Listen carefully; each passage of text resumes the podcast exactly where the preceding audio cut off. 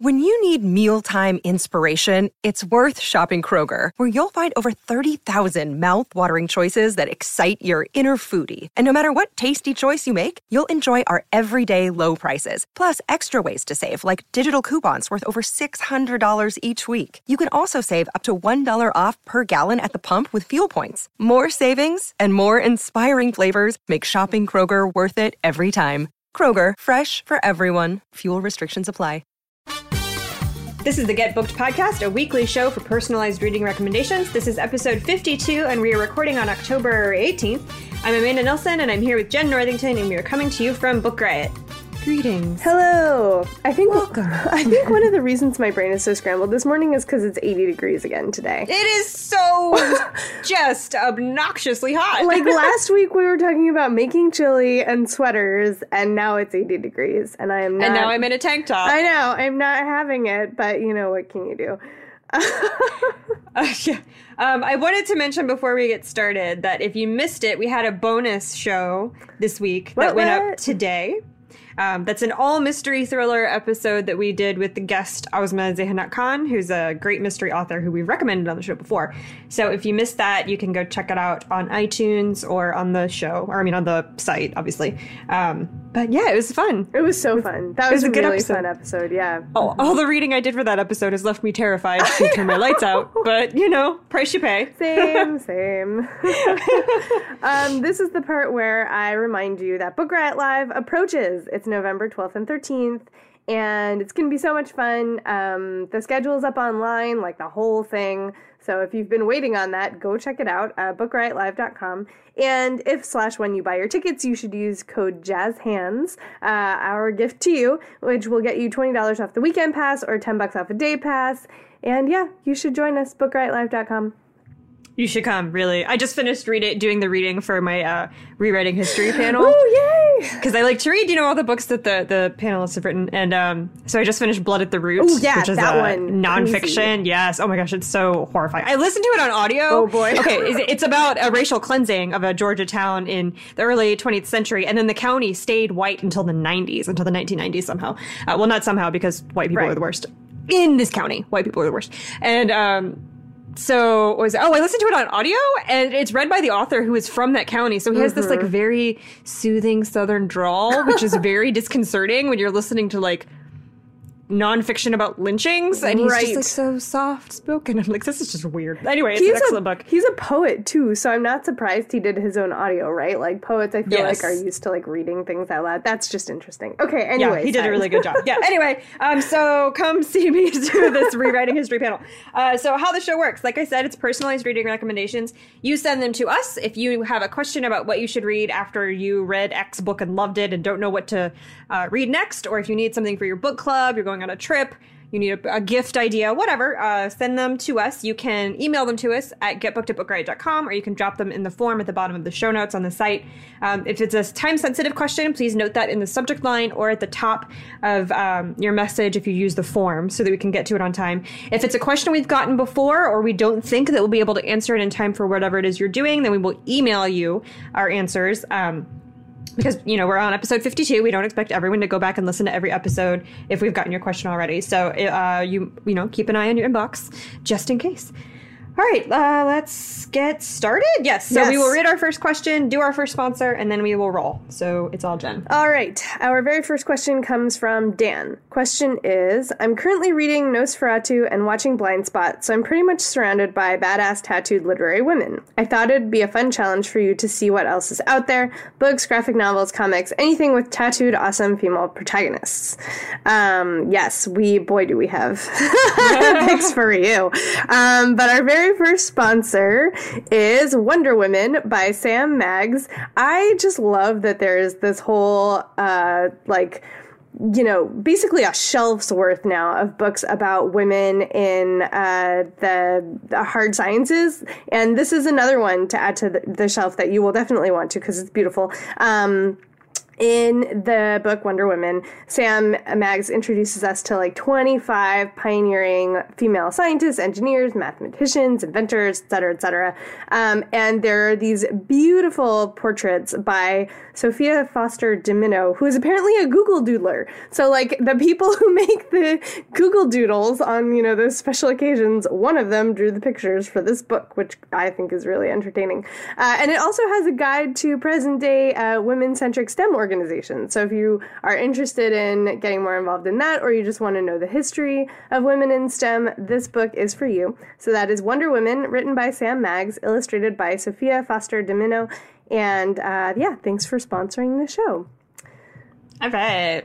Okay, I'll just keep going. Um, okay. My very first pick for you is the first book in the Hunter Kiss series by Marjorie Liu. It is called The Iron Hunt, and the heroine, Maxine, has tattoos that turn into demons. What? super yes. exciting. Um, Very good. So Excellent. by day, her tattoos are they're tattoos and they are like literally armor. Like she has basically unbreakable skin because of these tattoos. And then at night, they remove themselves from her body to become demons and she uses them to hunt down other demons because naturally. Um, and she's kind of like a you know Buffy character. Um, she's from a long line of women, all of whom are demon hunters, and it gets passed down from mother to daughter um, in this you know sort of millennia long unbroken chain of women. Um, and she's the latest one, and all of the demons in her world are like bound up in this prison, but every now and then one of them breaks free. And at the start of this book, something really really bad has broken loose, and she doesn't know what it is, and she's trying to figure out how to do it. Um, this book is really fun. I, I started reading it about a week ago. I'm not quite done yet, but there's like different kinds of zombies, and there's all different like one of the demons that you're like is this chaotic neutral? Like it might not actually be a bad one but it's certainly not good. Um, so there's all the really different interesting takes on demons. If you've read a lot of demon books like i think you'll find some new stuff in here and yeah, she just is like a badass, door kicking, beat up the demons kind of heroine. And her tattoos are also demons. I feel like this is an excellent pick. So that is The Iron Hunt, which is the first book in the Hunter Kiss series by Marjorie Liu. Okay, uh, my first one might be a little obvious, but I really actually like super enjoy the, both the, this book and both movie adaptations. So it's The Girl with the Dragon Tattoo by Stieg Larsson. Elizabeth Salander is the one of the main characters, and she uh, has a dragon tattoo dot dot dot title, um, and a bunch of other tattoos. But it's um, the original. I think in what am I trying to say? The original title is like men who hate women, right? And then they changed it to the girl with the dragon tattoo for the US audience, which I think is a really interesting factoid. But anyway, um, the actual main character's name is Michael Blomkvist. He's a journalist, a financial journalist who, uh, when the book opens, has just been convicted of like libel or slander. I can't, I don't ever remember the difference. I think libel, um, for a story that he did on a big financial baron. Um, and so he is about to go to jail and he knows that, you know, his life is falling apart. The magazine he started is kind of crumbling. And then he gets an offer from an old, like, Swedish titan of industry, like literally an old man, and also from like an old company and a really rich family.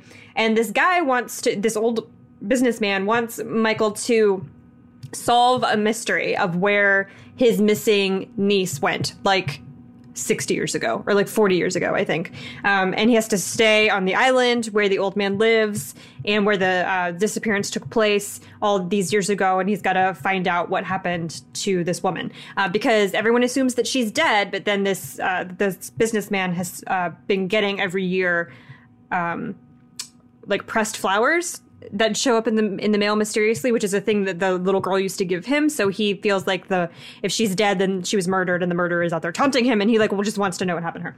And so uh, Michael, I think it's Mikhail actually, whatever, uh, enlists the help of Lisbeth Salander, who is such a great character. She's um, like super goth hacking genius with a lot of uh, like personal issues, and she's a um, a victim in a lot of ways, like of, of, a lot of sexual violence and of a horrible childhood. She's a ward of this state.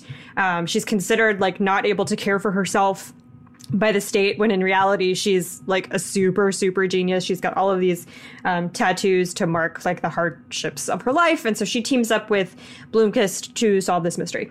Um, and she is just such a she's such a great character. And the book was a huge bestseller but i think like for good reason. But it is you know trigger warnings at the wazoo because it's just you know the original title was men who hate women. So there's a lot of a lot of violence of every variety in it. Um, so yeah that's the girl with the dragon tattoo by stieg larsson I did not know that about the title. That's yeah, isn't that crazy? That is crazy. It makes a whole lot of sense. Uh, yep, because that's exactly what the book is about. Pretty much. Okay, my second pick is Wicked, or excuse me, Ink Exchange, which is technically book two in the Wicked Lovely series by Melissa Marr. This was my favorite. I mean, this series is a whole lot of fun. Um, I guess I picked two fantasy ones for you. Sorry, not sorry. Um, but th- it's about the struggle between two rival fairy courts. Um, there's the, you know, sunny court and then the winter court. I can't, it's summer, not sunny. what is happening mm. to my brain? And, um, and then, but this book is kind of like a side note. Um, there is, uh, there's there's a, okay, so I'm like getting ahead of myself. The, We're both just having a time. Words. The, the, main character is a girl named Leslie who's 17, um, and she just wants a tattoo. She sees this tattoo in the window of a shop, and so she gets it. And then it turns out that that tattoo magically links her to the head of this dark fairy court. And I will just say, really messed up things happen in this book. This is a dark, dark book. It is not a happy book. Um, but what I love about it is that it explores all of that darkness in a really interesting way. Um, and I just thought Leslie was an amazing character. She really kind of goes through this thing where, I mean, she's been tied to this, you know, king basically of a court. And so she doesn't have a lot of options. And the way that she works through her limited options is really awesome to watch. Um, and I mean, it's a really cool concept. Like magical tattoos are obviously a thing I'm into. Um, mm. And uh, yeah, I just, I mean, I, I don't think that you actually have to read the whole series, although you should. Um, but I think this one kind of stands on its own as just a really great story um, about the darkness that people can live through and how they decide to handle it. So that is Ink Exchange by Melissa Marr. Okay, my second pick for you is Bitch Planet by Kelly Sue DeConnick and Valentine De Landro. What, who will what? be who will be at Book Riot Live um, and is doing Pictionary. Yes, right? he's doing Pictionary with Sarah C. Andersen, which is going to be amazing. Also, I feel like this is the part where we mention that we both have Bitch Planet tattoos. yes, we do. Um, so this is a comic, um, and which I'm probably you've probably heard of, but it is like a modern reimagining of 1970s blaxploitation films. Um, so like women in prison being badass kind of a thing. Um, so this takes place in the future, and not terribly removed from our own future or from our own world, to be that honest. And in this um, near future, a woman's failure to comply with uh, stereotypical gender norms and with uh, a very overtly patriarchal society gets her arrested and sent to a penal planet called colloquially called Bitch Planet. And when they um, are sent to this planet, they're branded or tattooed with an NC, which means non-compliant. And this is the tattoo that Jen and I both have, and so does Rebecca. And I'm, and I think there's yeah else? several other rioters. So yeah, like a lot of people in the Book Riot have the non-compliant tattoo. A lot of people in the world have it. Actually, it's become kind of like a a, a thing. Um, a marker of your people, if you will. And so, in the first um, five issues, which are collected in the first graphic novel, which is called Extraordinary Machine, or the first trade edition, whatever, um, a new crop uh, of prisoners arrive at the planet on the on Bitch Planet, and you follow their backstories um, to find out how they got there. And at the same time that you're doing that, they are being wrangled into participating in what's basically like a gladiator style uh, deathmatch game that's going to be televised um, throughout the galaxy. So they have to figure out how they're going to survive that and also how they're just going to survive, you know, being in on a prison planet with horribly violent guards and uh, lots of oppression and all of that. So yeah, it's, just so excellent. The art is really well done. It's very intersectional. If you don't, you can, I mean, like read it in the trade if you, um, don't have access to a comic shop or whatever. But if you do get it in single issues, the essays in the back of each issue are amazing um, from modern feminists who are writing and doing interesting things uh, in the world of activism and art. Uh, so yeah, they're worth checking out either way. Um, so that's Bitch Planet Volume One: Extraordinary Machine by Kelly Sue DeConnick and Val De Landro. Okay, it's me. Uh, question two. this is from Matt, and he says, I am way too fixated on the presidential election, and I need some political novels to help get me through the next month.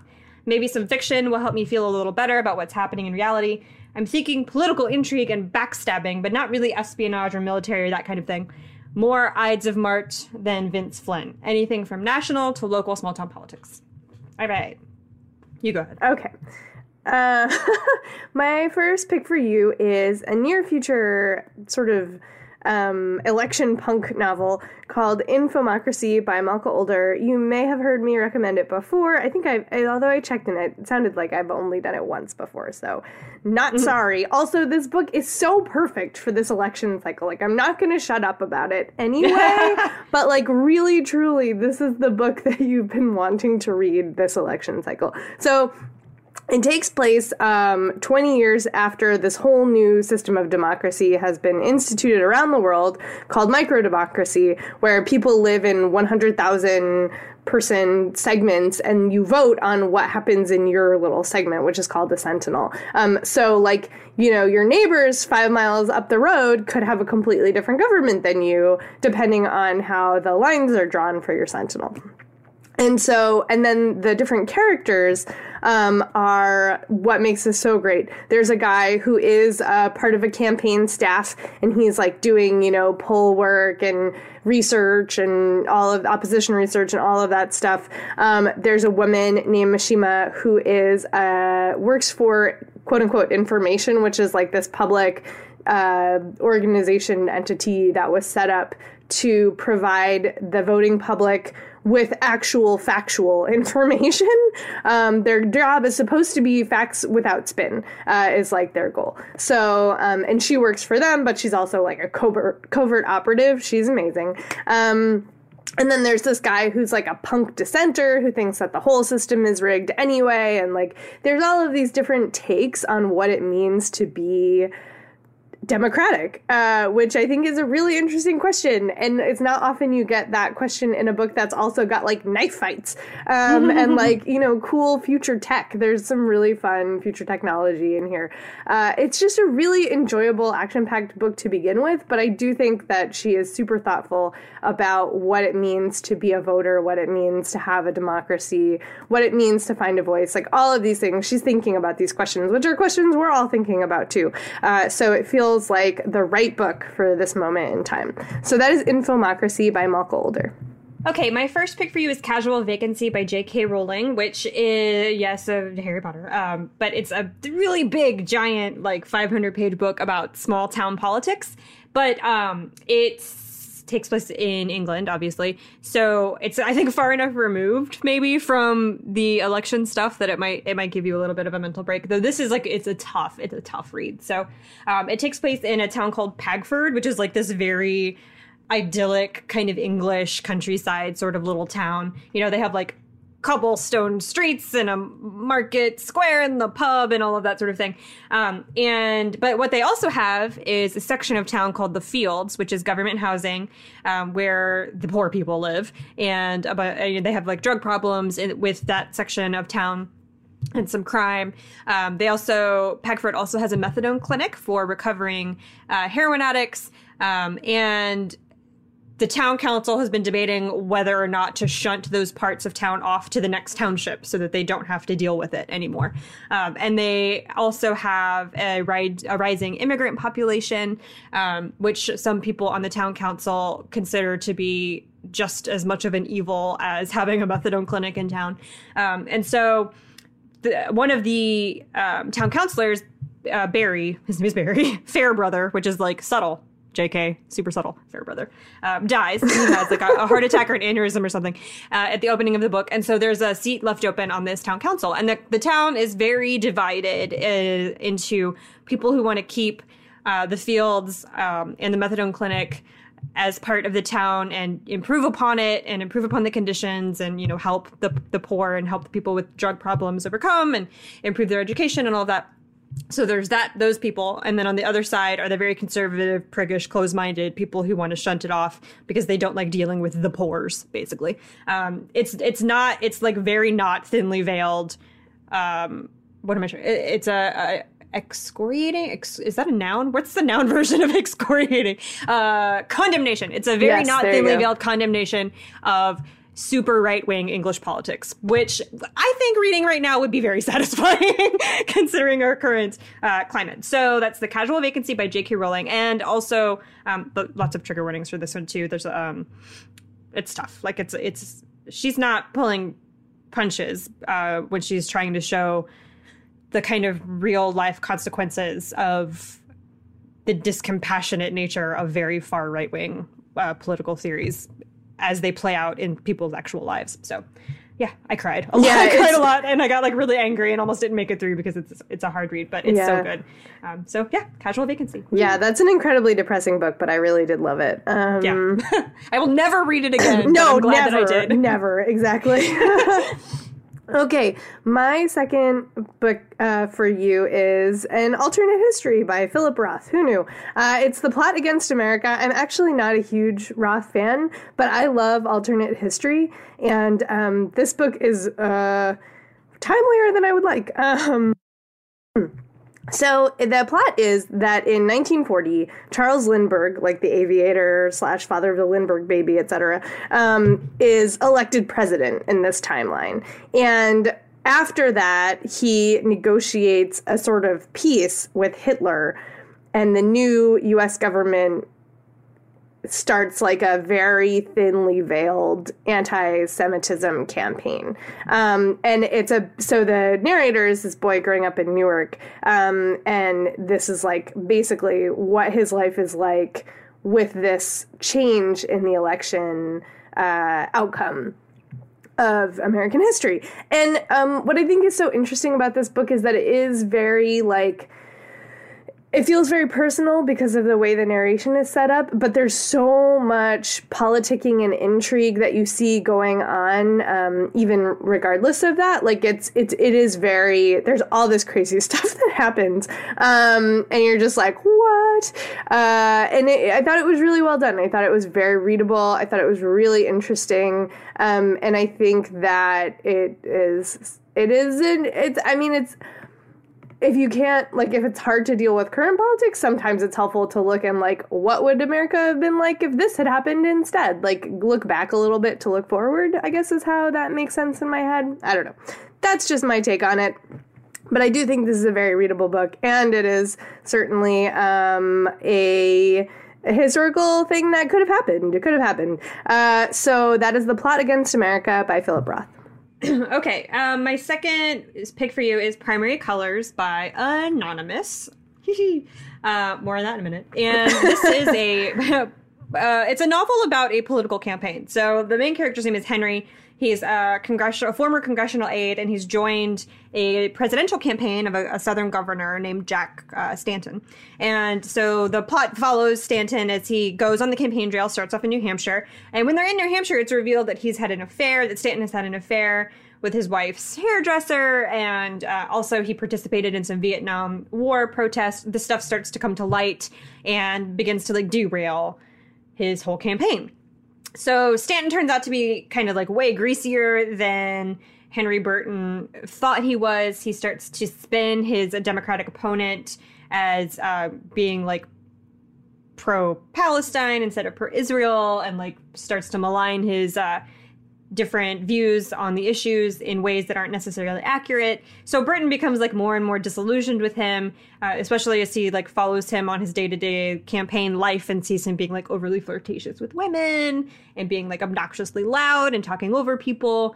Um, and sh- like he shows all the different ways he's kind of insincere about his policy stances and is sort of just saying the thing that he thinks is going to help him win. And then there's a big like climax thing that I'm not going to go into because of well, it's not even necessarily a spoiler because this book, this novel, is a very, very thinly, not thinly veiled, retelling of the Clintons' first presidential campaign.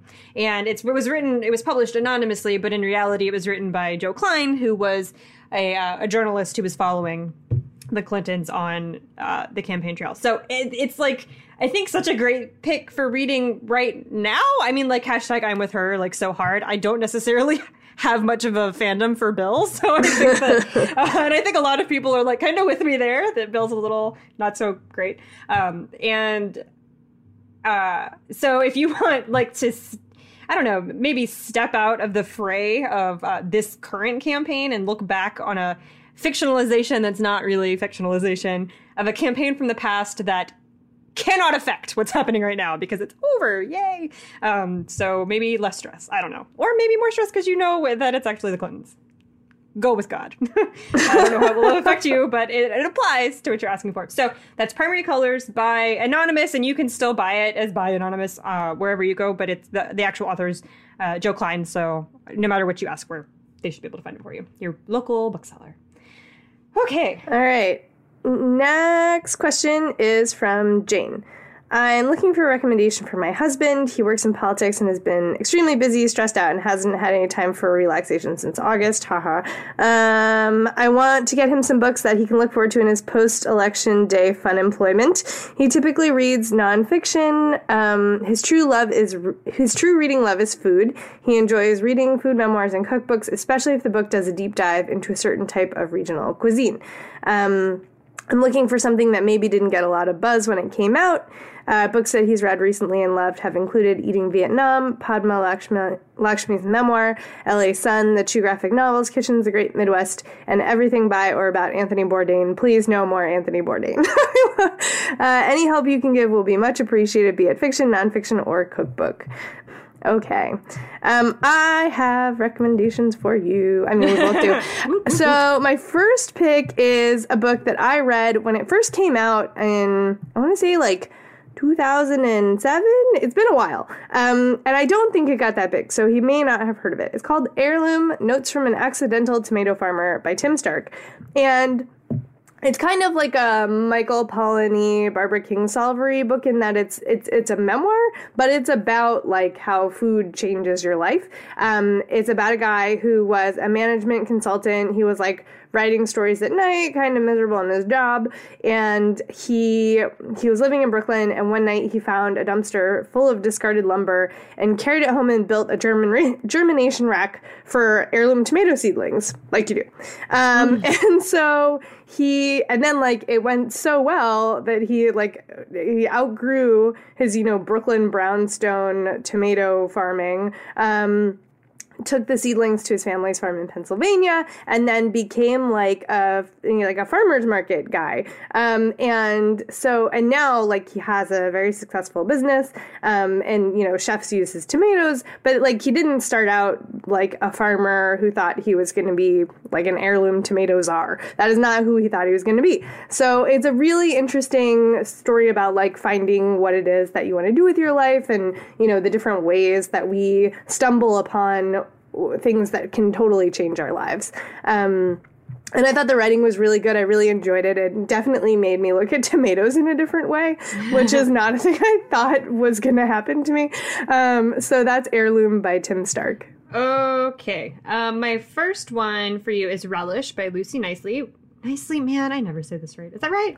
I actually think it might be. I don't know. I can I've been told like 14 times how to say it, and she was at Book Riot Live last year, and I still don't know how to say her name. I know. We're this is whatever. But you know the nature of reading is that you very rarely say the things out loud. So uh, this is a graphic novel. Um, that I just love, and I think I've recommended once before, but it's a m- graphic memoir, I think would be more accurate. So Lucy was the, the daughter of a chef, and um, and also like both one of her parents was a chef, the other one I don't remember which one. It's been a while, but the other one was a food like a foodie, you know, quote unquote. So she grew up in a very food centric kind of house. All of her parents' friends were like artsy chef cooks, um, you know, sous chefs. So this was like her childhood, and every chapter in this graphic memoir is like a key food centered episode or uh, memory from her childhood growing up. And so they include um, illustrations every, I mean, illustrated recipes rather. Every chapter is kind of bookended with an illustrated uh, recipe. And so they're actually like really easy to follow. So it's part cookbook, part illustrated cookbook, which I appreciate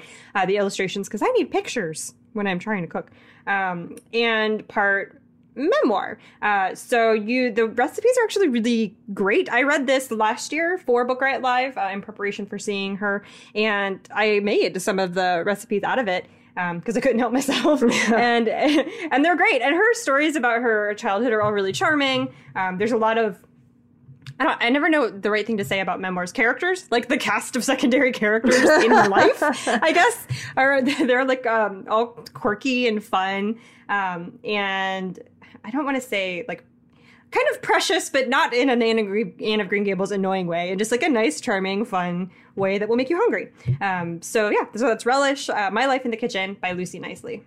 My second pick for you came up when I was talking about this question with our Book Riot Comics editor, Swapna Krishna, and she mentioned this book, The Language of Baklava by Diana Abu Jaber, who I read her fiction but didn't realize she'd written a memoir, so I started it, and it is so good. Um, it's a memoir with recipes. Uh, it does not have pictures, sorry. but it's about growing up with her Jordanian immigrant father.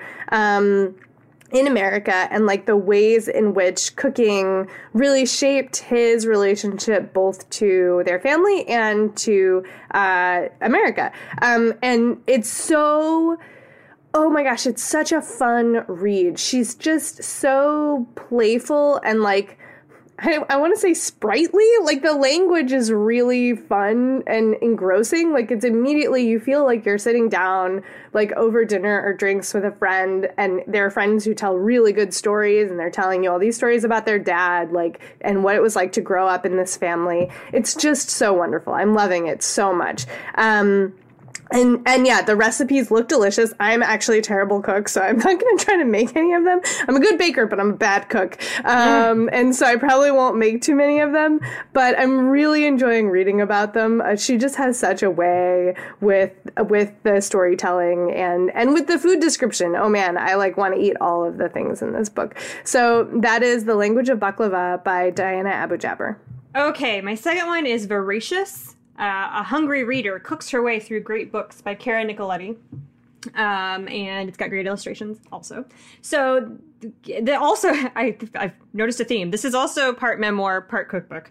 So, Cara is uh, a grew up reading a lot. She was a bookworm, and she kind of grew up in her grandfather's butcher shop. And as an adult, she also works as a butcher and a cook. Um, and is still a reader. And so this book is about the meals in her 50 there are 50 50 favorite books that have caught her attention over the course of her life and her um I guess experiments and trying to recreate them in her own kitchen. So it's some stuff that you never would imagine. Like she does like you know breakfast sausage from Little House on the Prairie kind of a thing, um, but she also does the like the cupcakes mentioned in the corrections, like the Jonathan Franzen. um, and there's some brown butter crepes that she makes that she read about in Gone Girl, which I totally don't have any recollection of at all.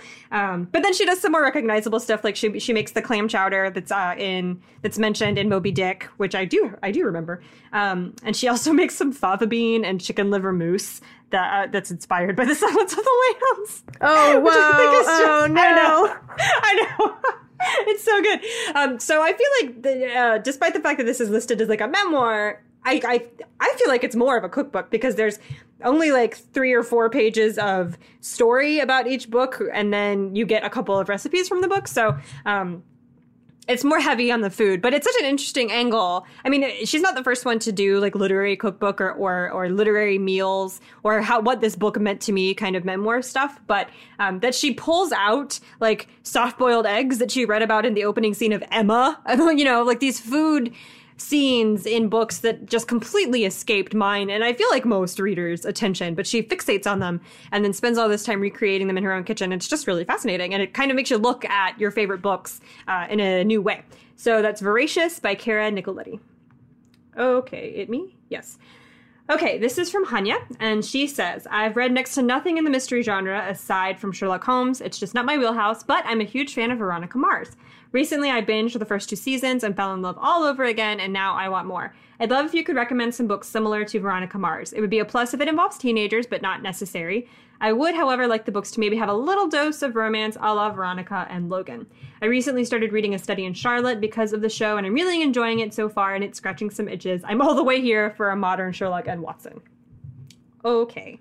Um, I will just keep going. okay, so my first one is Scarlet Undercover by Jennifer Latham. And this is about a 16 year old girl named Scarlet. Obviously, she's Muslim American. She's super smart, like graduated from high school two years early, and is now working kind of as a private investigator. She puts like she puts up flyers around schools and stuff and like helps kids. Um, but she's also like solved an actual murder. Um, and so uh, with the help of like a cop friend, so she's like doing the thing. Like she's a serious private eye, super smart.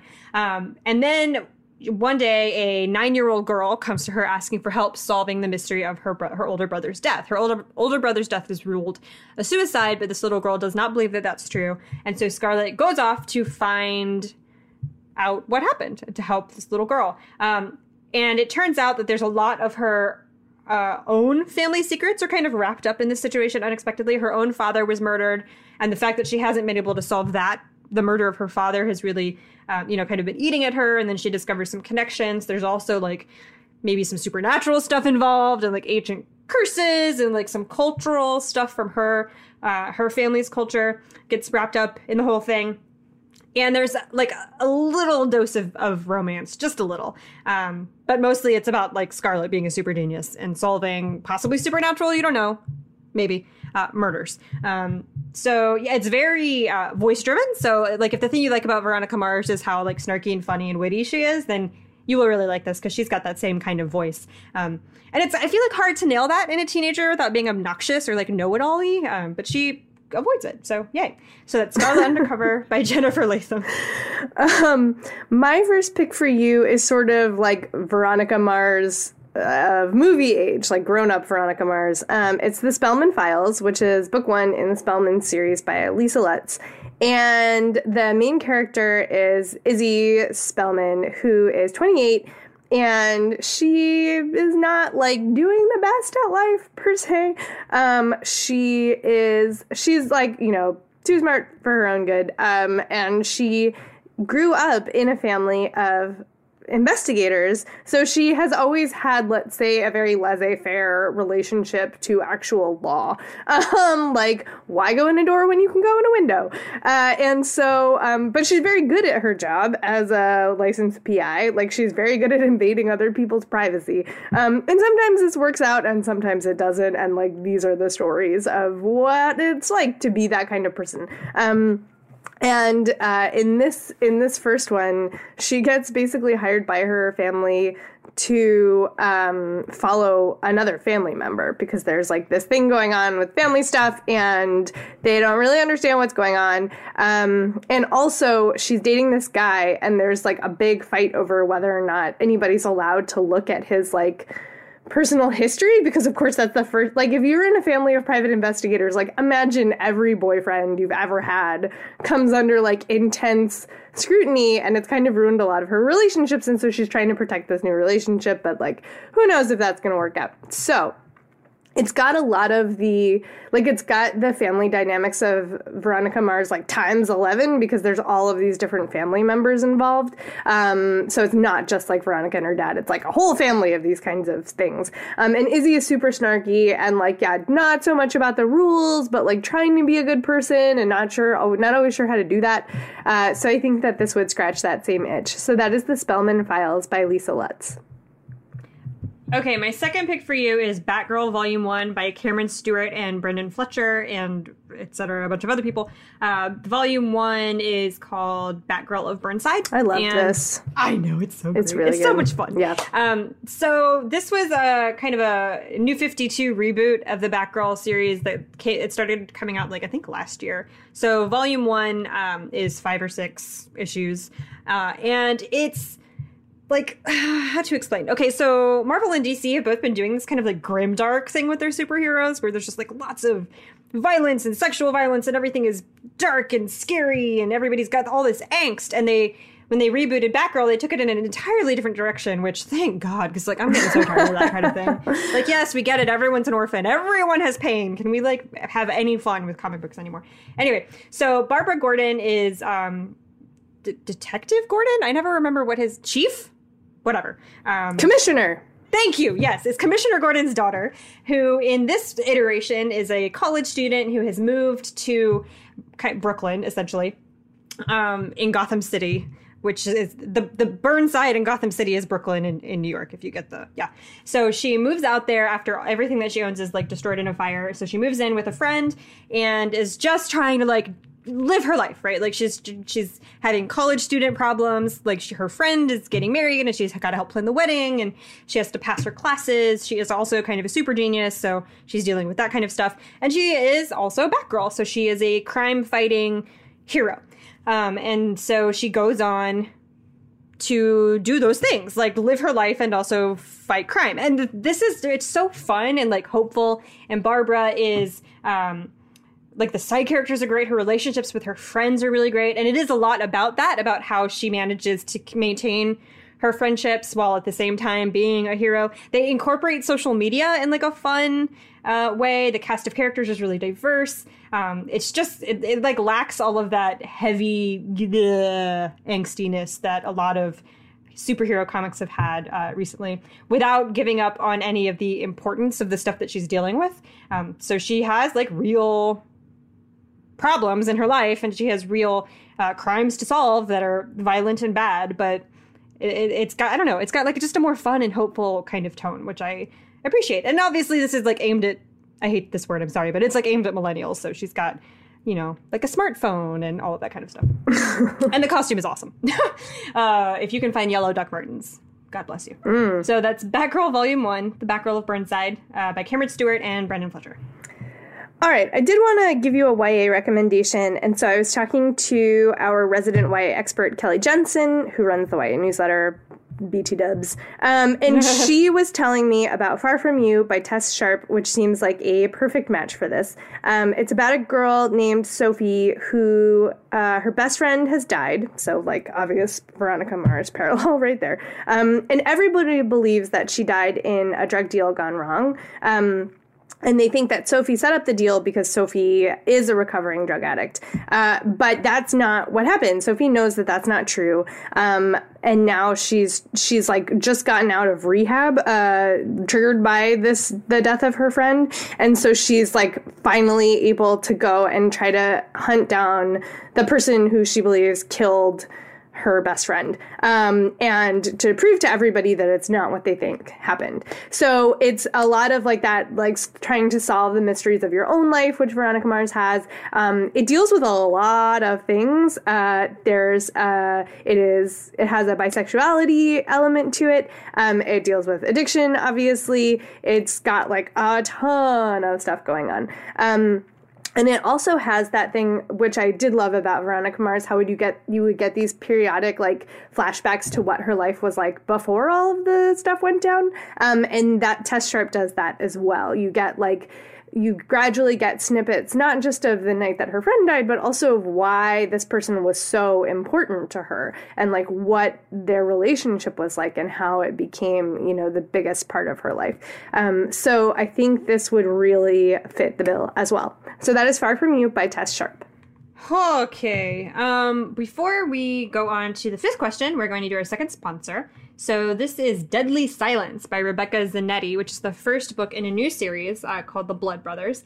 And this is great. So this is a romantic suspense, which is like a subgenre of romance that I did not realize existed until very recently when one of our contributors did a post um, of book recommendations for the genre. Um, so it's you know a mystery thriller wrapped up in, in a in a romance. So the two main characters are Riker Jones and Zara Remington. I love the name Riker Jones. That's such a great name for a romance hero. So, so, Riker Jones is a uh, investigator, like a private eye. He runs the Lost Bastards investigative agency um, with a bunch of his uh, cohorts. He they lose a client in a very like brutal and violent way. Um, he's got a lot of secrets from his past that are resurfacing, and he's trying really hard to like not fall in love with Zara, who's a paralegal that he's working with to solve the mystery of what happened to the client that he lost. Um, Zara, like I said, is a paralegal. She's like way in over her head in this situation. She's doing stuff at work that she knows like is risking her job in order to solve this mystery. She's having an affair with this PI. Um, she knows that there's a lot about himself and about this uh, mystery that Riker's not telling her. And the more that she like uncovers, the less interested she becomes in him. Like the less she wants to do with him or the entire um, situation and solving it and figuring out what's going on. And then like all hell breaks loose and there's this big um climactic not to make a romance pun uh situation. I know thank you. Uh, where she she gets um she gets involved in like a really dangerous part of the situation and Riker might be the only one who can save her and he's decided he will destroy anything do anything to keep her safe. Um so if his past and his secrets don't catch up with him first he has to like go save her and it's just ah suspense and all this stuff that's going on. Um and so Rebecca Zanetti is a huge best-selling author. Her this and this is a spin-off of the Sin Brothers series, which is like a beloved series of hers for her fans. So if you like Maya Banks or Lisa Jackson or Sandra Brown, then you will enjoy this. If you like action-packed thrillers, you will enjoy this. Also, big dose of romance. So that's Deadly Silence by Rebecca Zanetti. Thank you for sponsoring the show. Okay. okay. question five. Oh, this one was so. Oh, I have like a feeling about this question. Okay, she's got some feelings. So, I have some feelings. So this question is from Sally. Uh, I'm looking to clean and clear out my TBR list and make room for some new adventures. Specifically, I'm in search of strong female protagonists asserting themselves or seeking revenge, a la Luckiest Girl Alive and The Passenger. I'm also open to burning down trailer parks and running over no good men. I'm open to fiction or nonfiction, YA, or adult lit. I yeah, I, I only have one but pick and a rant, so you go first. Okay. one pick and a rant. All right. So my first, I had trouble with this one too. You would think that it would be like. Yes. I feel you, like if anyone would know. I know. picks for this I book, know. it would be us, like women burning down no good men. I feel like I should have more. Um, but I did, couldn't think of anything, so I took it to the contributors. So I've got one that I finally thought of, and then one from uh, Terza, who's one of our contributors. She recommends Sweet Girl by Travis Mulhauser.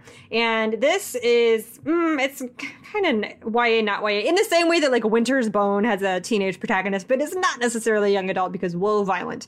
This is that sort of thing. Um, so this takes place in Michigan, in northern Michigan, during a blizzard. So, like, super cold. The main character, character's name is Percy. She's a 16 year old girl. Her mother is a meth head who has relapsed. So, Percy's got, is like going searching for her mother, who she knows is off. Um, high somewhere. Um, she's got to find her and bring her home before this blizzard hits, because you know northern Michigan, a blizzard ain't no joke. She could very well die. So she goes to her friend Shelton's cabin.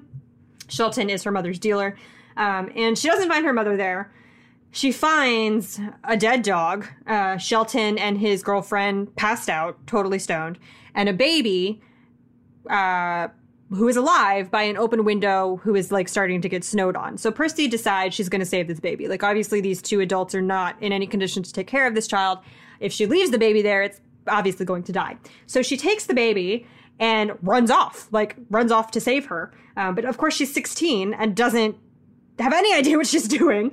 Uh, and so as she escapes and like tries to go on this trek to save this child, Shelton eventually wakes up and like gathers together a band of criminals and chases after her uh, to what he thinks. And this is where it's interesting. What he thinks like is to, he thinks he's the hero, right? Like he's off, he's going off to save his baby, but in real life, he's an awful human being and totally no good, very running over no good men kind of thing happening here in literal like trailer parks, like you asked for. Um, and so you have you you're following Percy through this like actual blizzard as she tries to save herself and this child from this like band of no good drug addicts. Um, and in the middle of Michigan, randomly, which I felt like such an interesting choice for um, this book. So that's Sweet Girl by Travis Mulhauser. Yeah, I felt like uh, there. This question drives me crazy for two reasons. One is that I feel like I know the perfect book and it's like on the tip of my tongue, but I just can't think of what it is. So that feeling is going to bother me literally forever um, until I figure out what is the book that I want to recommend to you, but I can't think of. Um, and the second reason is that so many of the books I could think of of like women burning down stuff was that it was like they were kind of like doing it under the auspices of a man's bigger mission. Like I thought of all these books, I was like, oh, but she's doing it like she's basically an employee doing it for this guy. And then the other thing that is a really strong trope is vengeance turned love. Like there's all of these women in both YA and uh, grown up fiction who go off to like kill somebody and then fall in love with them. And like that's that's an interesting trope for other reasons, but it's not what you're asking for. And so I just like got very like I, I like I spent so much time thinking about this question and all I have for you is one pick. So like sorry. Um, and if you're listening and you can think of books that are actually vengeance narratives about women that like are truly about the women, like I would love to read those books. Okay, so my pick for you is Burn for Burn by Vivian, or excuse me, by Sh- I'm mm-hmm. like mashing their names together by Jenny Han and Siobhan Vivian. Um, I have a soft spot in my heart for like Gossip Girl and Pretty Little Liars. Like teenage girls behaving super badly is a thing I kind of love, and this is that kind of thing. So it's about this place called Jar Island, which is like you know Hamptonsy. Like there's tourist shops and beautiful beaches and oceanfront homes, and then these three friends who are plotting revenge. Um, Kat is sick and tired of being bullied by the girl who she thought was her best friend. Lilia is uh, been trying to look out for her little sister, and then she discovers that one of her guy friends has been hooking up with her sister, and she's like not having it. And then Mary is haunted by this traumatic event from her past, and the boy who is responsible for her trauma has never had any consequences. So they team up to execute, like to help each other execute their revenge fantasies. Um, and this is the first in a series, the whole series. So if, you know, teenage girls like wreaking havoc sounds good to you, this series is definitely a good pick. Uh, and the first one is called Burn for Burn, and that's by Jenny Han and Siobhan Vivian. Teenage Girls Wreaking Havoc is my favorite. I've just realized. It's so good, right? Thank you. Mm-hmm. okay, my second pick for you is literally just a girl seeking vengeance. So it's True Grit by Charles Portis, which is a classic, a classic western and just a regular old classic. And I just love it so much. The main character's name is Mattie. She's 14. Uh, she lives in Arkansas, and her father was shot and killed by a no good so and so by the name of Tom. And so Mattie, who I will reiterate is 14, decides she's going to travel to this town in Arkansas where her father was killed, find Tom, and take her vengeance. Like, not yell at him, not try and get her father's money back. Like, she's going to exact revenge. She's the most, like, clear eyed, plucky character that I have ever read, like, up until that point or since. She's so good. So, she somehow manages to manipulate every adult, especially every adult male that she encounters, not through like weird weirdness or anything sketchy, but just because she's like smarter than all of them, which is so great. So um, true. She somehow manages to like get a hotel room. She manages to get a horse. She manages to convince um, Rooster Cogburn, who's like a U- the U.S. Marshal, who she decides is going to help her because she heard that he has true grit um, and is like man enough for her job. just I love her so much. So she convinces Rooster Cogburn, a U.S. Marshal, to take time out of his life and go help her find this guy who shot and killed her father.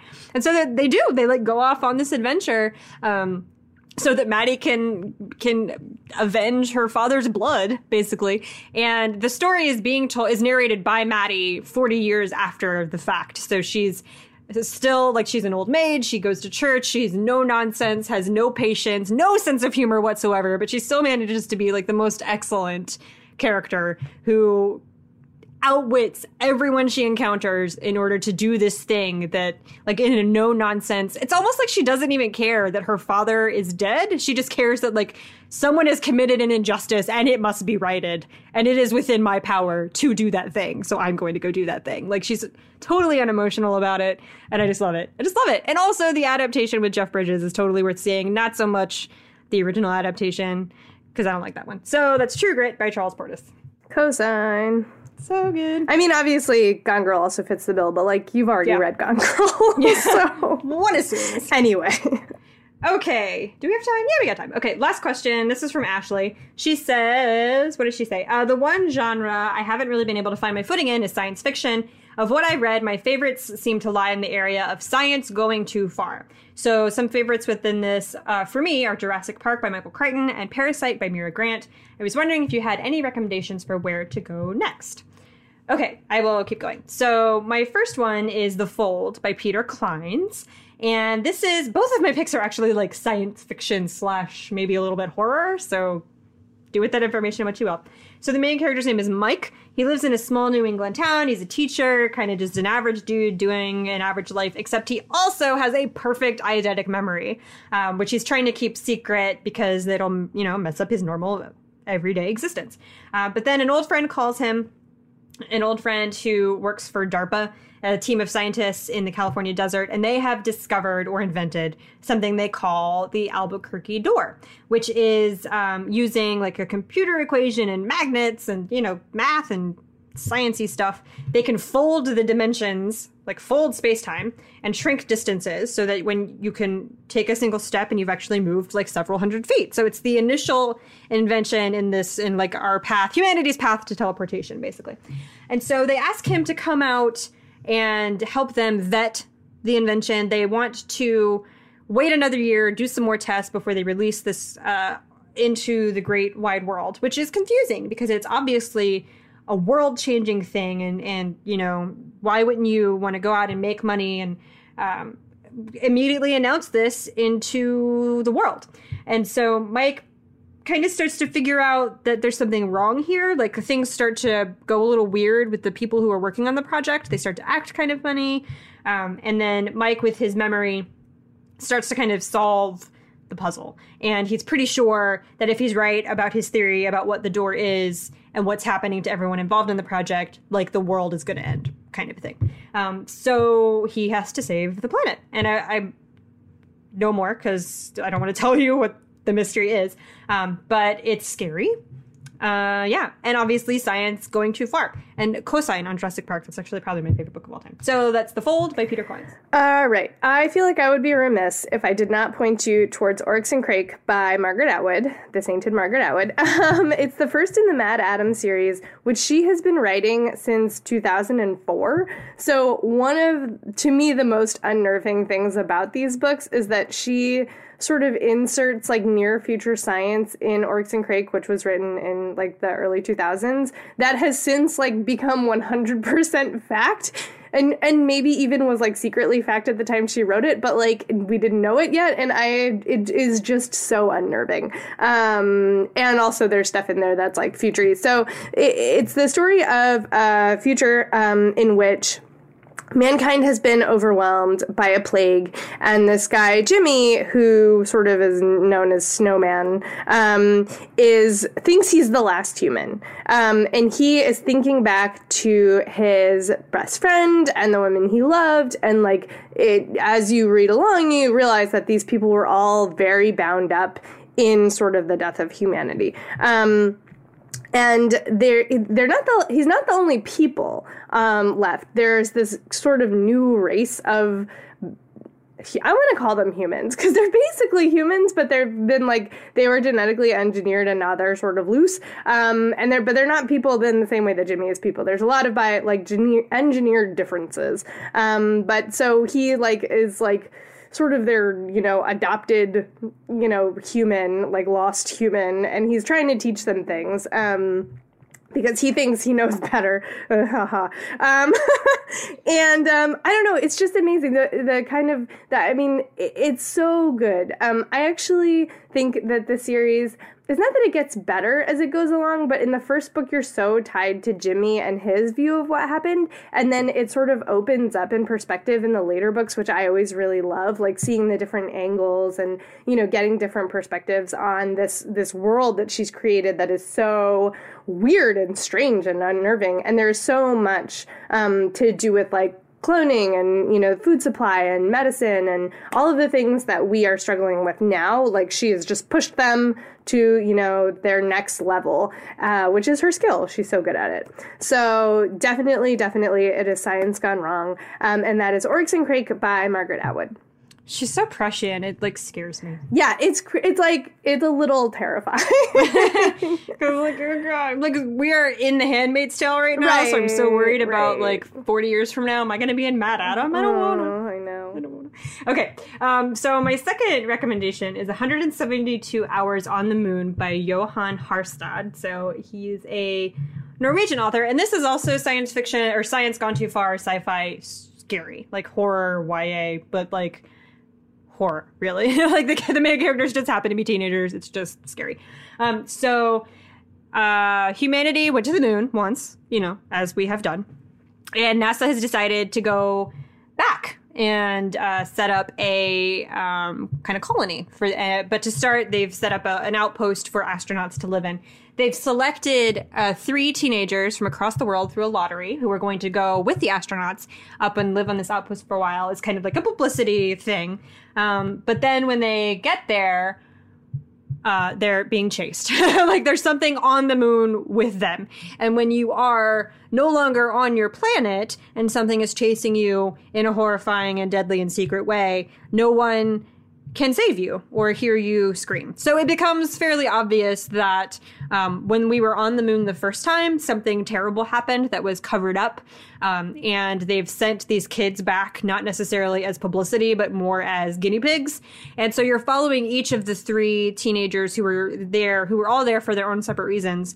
Um, as they, well, slowly, kind of quickly actually, figure out that something terrible and wrong is happening and then try to survive um, before you know help can get there. And it turns out like what the moon turns out to be is kind of like mind-boggling and weird. And if you've seen any um, like horrifying we're stuck in space with a monster or even like sphere like we're stuck underwater with a monster kind of Oh, a thing. And man, like I- yeah I like the cluster isn't it? Oh it's so like it's this side rant sphere is like so cheesy but it like legitimately scared me Yeah, same. um, uh, so that like claustrophobic, no escape, no control kind of terrifying thing uh, is what's happening here. And you know, astronauts gone wrong, space flight gone wrong. So that's 172 hours on the moon by his name I've forgotten, Johan Harstad. That needs to be like a, a reading Huh? list. That needs to be a reading list. Astronauts Gone Wrong. Yes, I, would- would read those books.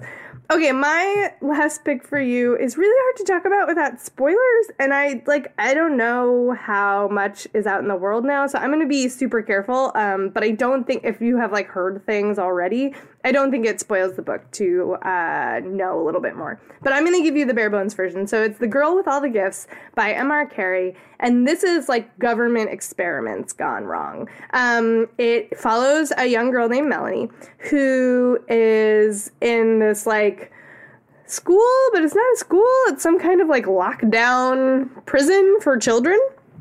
Weird, and um, all of, and she loves her. She loves learning. She loves uh, like she really loves going to school. Um, she has a favorite teacher, but all of the adults seem to be terrified of her, and she doesn't really understand why. All she wants to do is be like a good girl and learn things. Um, and that is all I'm going to tell you because this book is bonkers and it gets so crazy. And I think it's a lot of fun if you know less about it. Um, but if you like the idea of like, like there have been a bunch of, you know, like the passage was also like government experiments gone wrong. Um, and there are a bunch of these. And I think it's a really interesting trope to play with.